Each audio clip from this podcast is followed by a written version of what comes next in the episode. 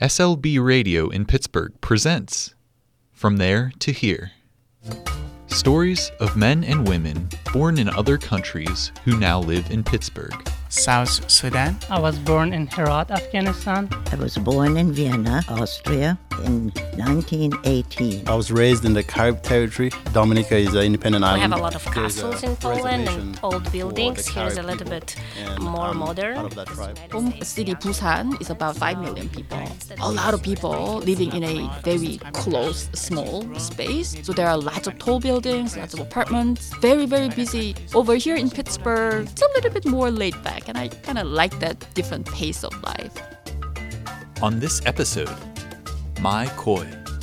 Mai Khoi was born in Vietnam. She is a musician that performs a variety of different genres. As a musician and an activist, Mai Khoi faced many struggles with the Vietnamese government. In interest of her own safety, she moved to the US. Mai Khoi still performs her music in the US and is becoming familiar with a new culture. Here's Mai Khoi's story. My full name in Vietnamese is Đỗ Nguyễn Mai Khôi, but I have to write opposite in America, like Nguyễn Mai Khôi Đỗ. My first name is Mai Khôi. I was born in Cam Ranh in a very small city in the middle of the country. I came to the US at the end of 2019. I moved to the US because I involved in activism and because of my activism the government hate me and they make a lot of troubles to me. They threaten me all the time, put surveillance on me, evicted me from my house, detained me many times. I'm banned from singing in public. Yeah, I've been isolated from my society. When I felt that it's dangerous for me, I had to leave my country. I left everything behind. I didn't know that I will move here completely. I didn't prepare for that. I just had to escape my country as soon as I can.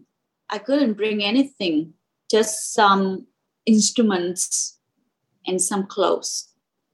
I brought here the dan gong, the Vietnamese traditional instrument from the ethnic group called Zarai.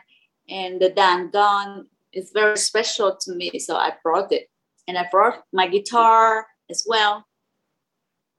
I've been in the US many times before I moved.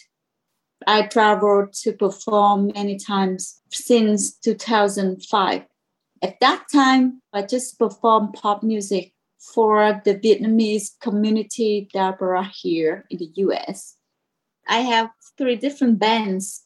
One band with experimental electronic music, uh, another band play jazz original songs, and another band playing my activist performance.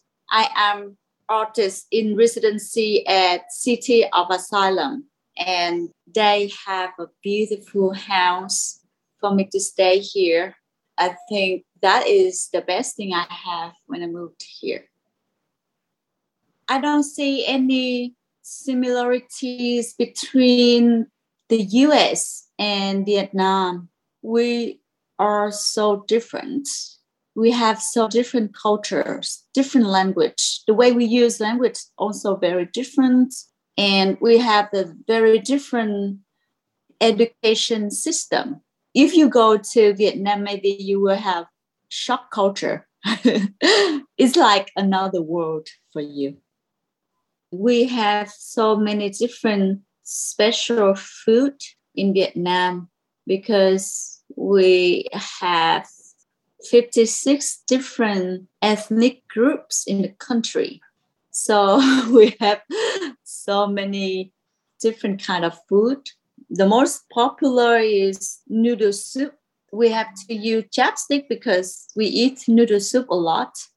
My favorite food is bún riêu, is the noodle soup with the crab that live in the rice fields. In Vietnamese kitchen, we don't have the oven like here.